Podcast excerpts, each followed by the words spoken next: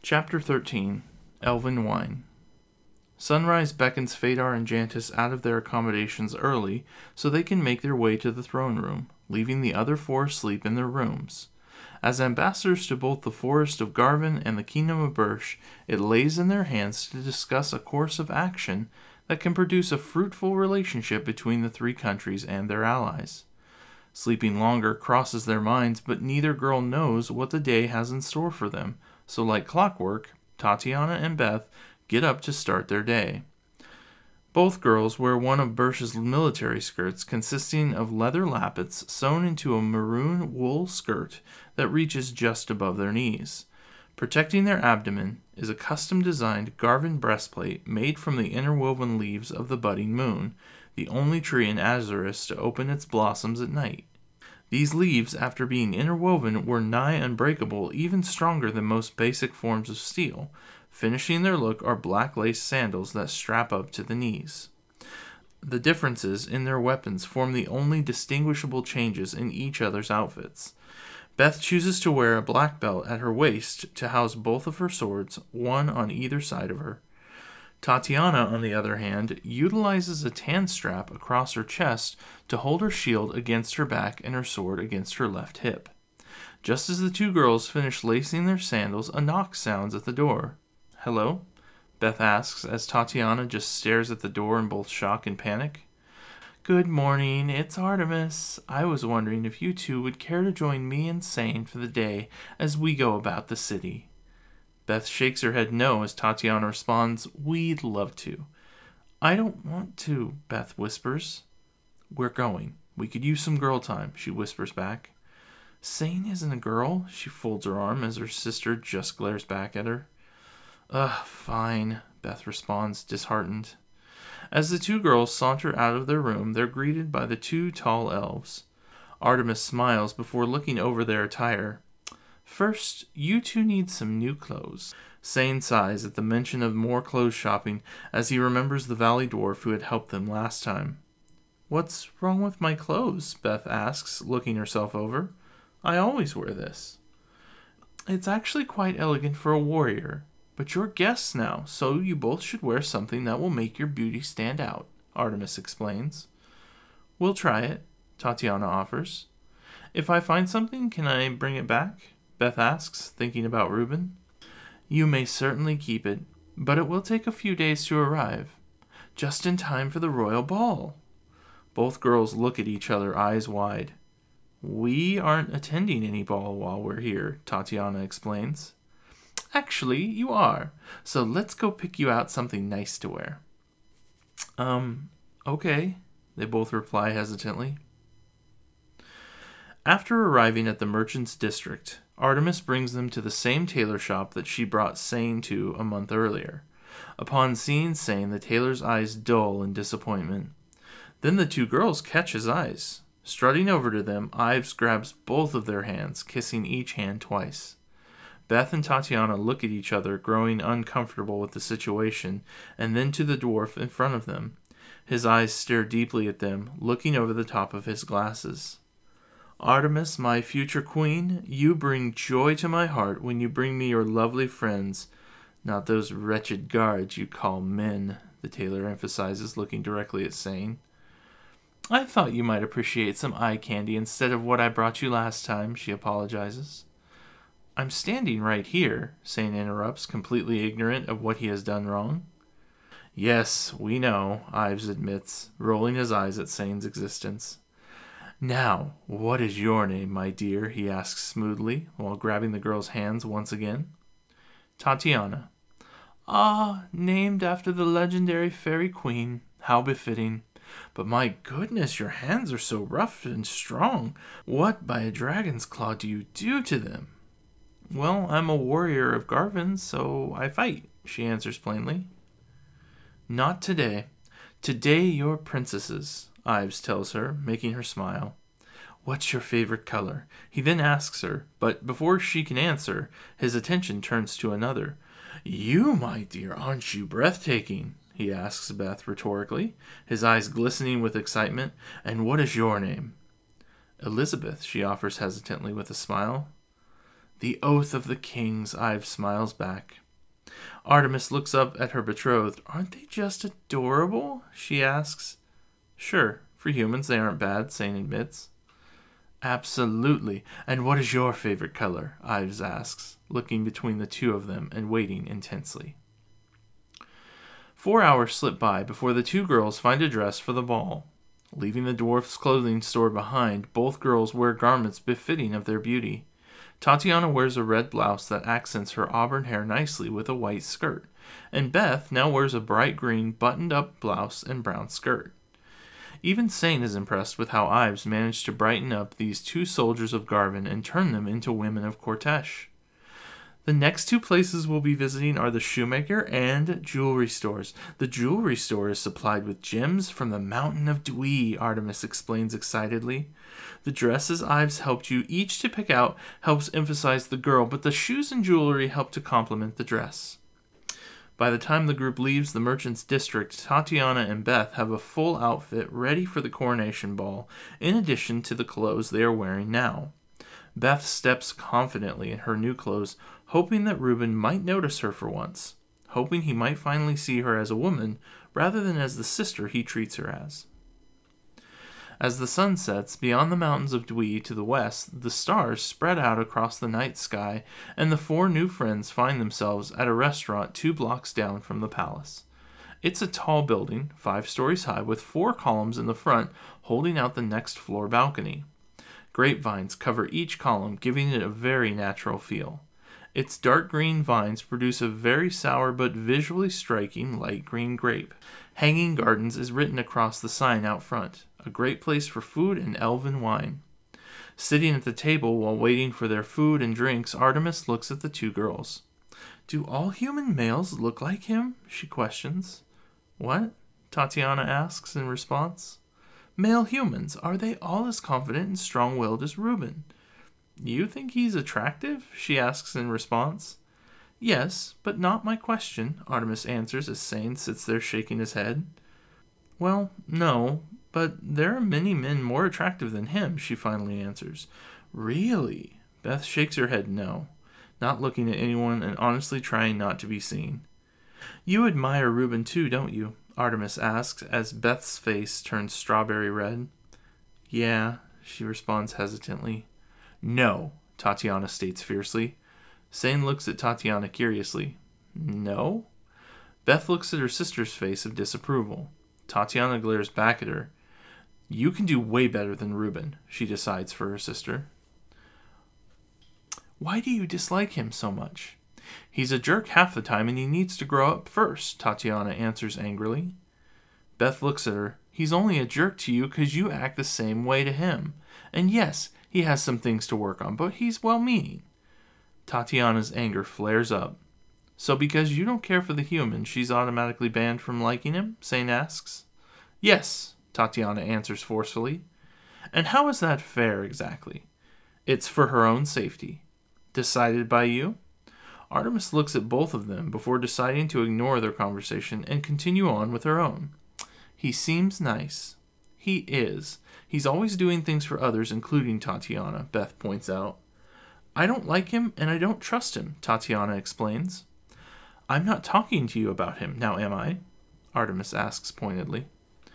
Tatiana slides down her chair and folds her arms in a childish irritation. Now, I've read a lot about humans.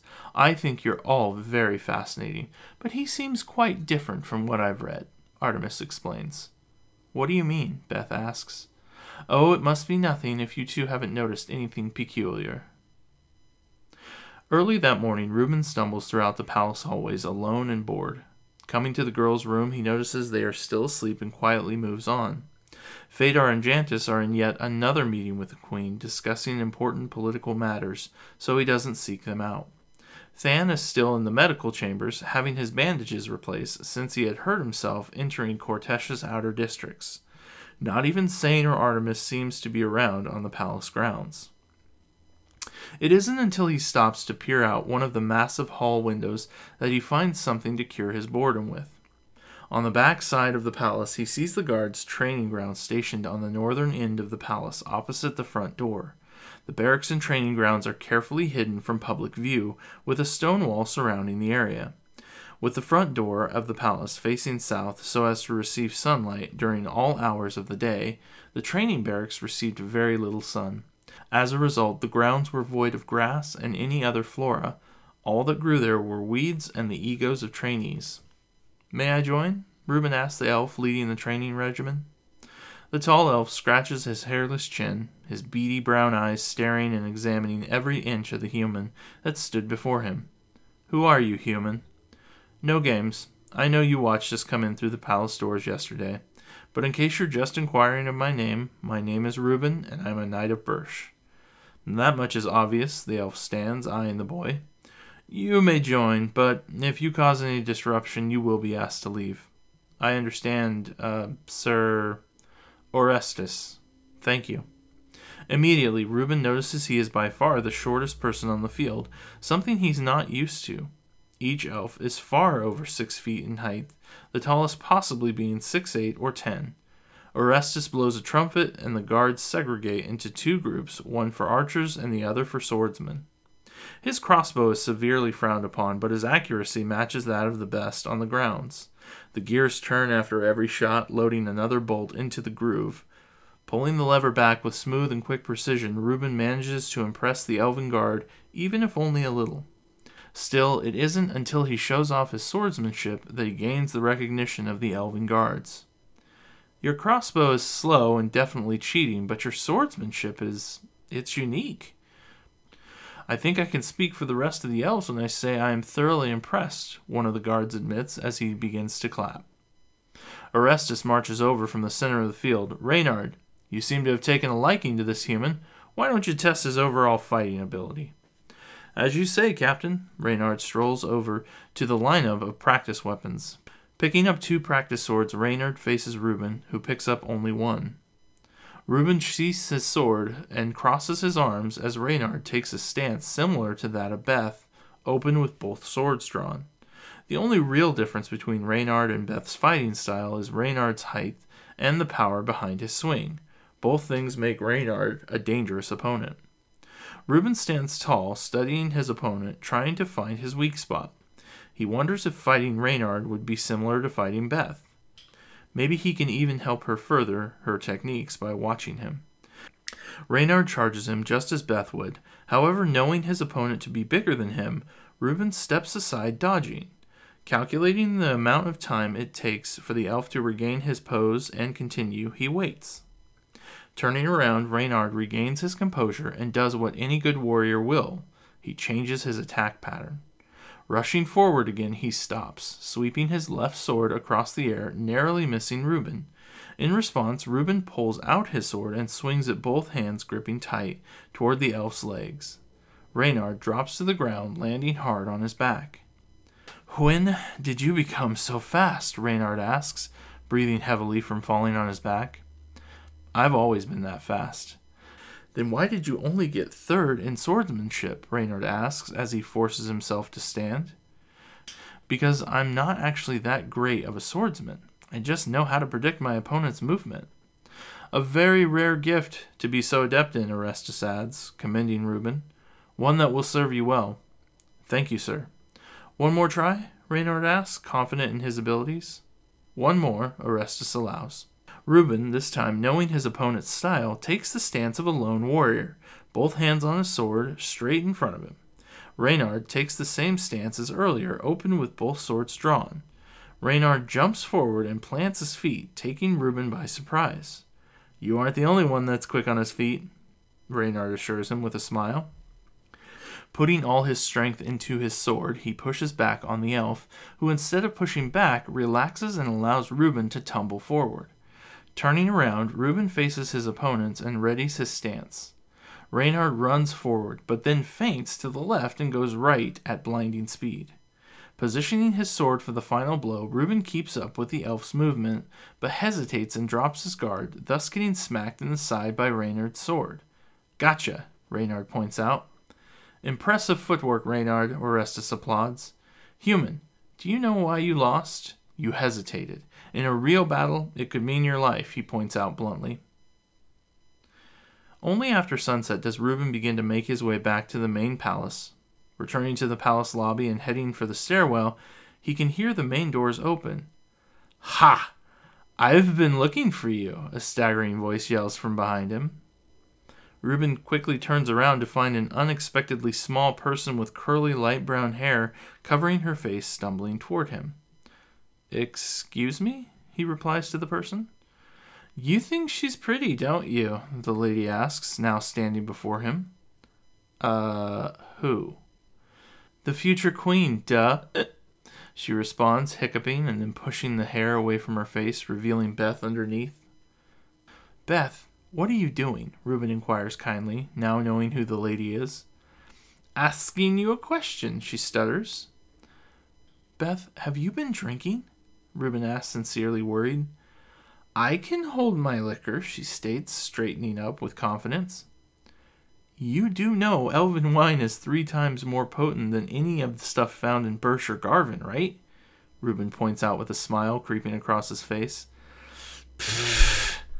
I only had one drink. One. Which is equivalent to three large glasses where we're from, he tries to explain as he rolls his eyes at his tipsy friend. Three? His many as that? Beth tries to count her fingers. Yep, it's time for bed, Reuben exclaims, picking up Beth as she lays her head over his shoulder. Oh, isn't that a little fast? she asks, surprised, while wrapping her arms around his neck. Hey, you never asked my question. Yes, I think she's very attractive, he states plainly. I knew it, Beth admits, a bit disappointed. It's her boobs, huh? What? No, he quickly responds. Well, if you like her so much, why don't you carry her to bed? Beth yells, disturbing the many people coming and going through the halls. Because she isn't my friend, Reuben whispers, trying not to rouse any suspicions. Hee hee hee, Beth laughs as she tightens her arms around Reuben's shoulders. Where are we going? she asks with a hiccup. You are going to bed so you don't get in any trouble. Me? In trouble? How? Beth asks, unconvinced. You're drunk. Anything could happen. Drunk, I'm not. Really? Say the alphabet backward then. I don't know the backward alphabet is, she admits with a giggle. It's the normal alphabet, just said backward, Reuben explains. Whoa, that's really cool. Whoever came up with it is a genius. She giggles as Reuben carries her upstairs. Are you going to take me to bed? To your bed, yes. she snickers. Reuben stops in front of her room, messing with the lever and trying to open it. Upon opening the door, he finds the room dark, with only moonlight coloring the room. Laying Beth on one of the two beds in the room, he unlaces her sandals and using a damp rag, he quickly washes her face, then her feet, before pulling the covers over her. Looking upon his friend's face, he bends over and gently kisses her forehead. I love you, Beth mutters as she drifts to sleep, watching as Reuben quietly strolls out of the room. Those girls can be quite a handful sometimes, Reuben mumbles to himself as he shakes his head. Wait, girls, he ponders for a moment. Tatiana! Reuben gasps, realizing he still has a missing friend. A soldier's work is never done, Reuben sighs, slipping his hands into his pockets before his quest to find the other friend begins. Reuben heads down the flight of stairs in a hurry, wondering how Beth even got any alcohol in the first place. He heads for the first logical place, the kitchen. Nothing. Searching throughout the kitchen, he can't find a single clue as to Tatiana's whereabouts or how Beth got any liquor. Turning around, he begins to head out of the room when the palace doors to the main lobby open. Wow, humans do not hold alcohol well, Artemis laughs, as she and Sane step into the palace, Sane carrying a limp Tatiana in with him. Did Beth make it back yet? She said she needed to talk to you, Sane asks, trying to remember the girl's name. Yes, and don't ever let her wander off alone while drunk again, Reuben states fiercely. Oh no, Artemis begins to smile. The alcohol must have kicked in on the way here. I'm glad she made it back safely, Sane adds, feeling relieved. Tatiana hiccups loudly, still completely limp. Here's your friend, Sane holds out the girl toward Reuben. I don't want her, just take her upstairs, he suggests instead. But Sane just stands there holding the limp girl. Apparently, the alcohol didn't take immediate effect. It wasn't until halfway here this girl became intoxicated, Sane explains apologetically. How was your day? Artemis asks him. Uneventful, Reuben answers, reluctantly taking Tatiana from Sane. If we weren't having a girls' day, we would have brought you along, she informs him. Really? Reuben makes note that Sane went along. He's my personal guard as well as my suitor, so he doesn't count. Thanks, Sane grumbles as he heads for the stairs. I should take Tatiana to her room, Reuben states. I'll see you tomorrow then, Reuben, Artemis says, watching as he carries Tatiana up to her room. The following morning, Reuben wakes up early and makes both girls coffee with a hint of poplic root, something to help with the headaches. The coffee beans and poplin root are crushed and poured into a tea bag to brew. Its aroma flutters down the hallway as he makes his way to their room. Carefully, he opens the door and tiptoes into the room, careful not to wake his two sleeping friends. Setting the two cups of coffee down on the table between their beds, Reuben allows the girls to wake up to its delicate yet complex aroma simmering low in the air. Quickly leaving the room, he finds Than just about to knock on the door. A huge smile creeps across Than's face as Reuben shuts the door behind him. Just as he's about to comment on how bad the situation looks with Reuben leaving the girls' quarters early in the morning, Reuben stops him. Don't say a word about what you're thinking or I'll cut your tongue out. I brought them coffee, that is all. If you say so, Than starts whistling as he follows Reuben downstairs for breakfast. Hypothetically, Than begins to say. Such a big word coming from a little dwarf, Reuben interrupts, already irritated at his friend's perverse mind. Why would you bring them coffee so early? Than continues, ignoring Reuben. They were given elven wine last night. Than whistles in surprise. They didn't know how potent it was. Nope. How'd I miss that? Painkillers, I assume. Damn. Than shakes his head in disappointment. Once the two girls awaken, they are greeted with a raging headache and two deliciously brewed cups of coffee, which helps take the edge off the headache but doesn't stop them entirely. Neither girl can remember the night before, just as the outfits they picked out with Artemis. Fear of what they may have said or done keeps them from asking about the previous night.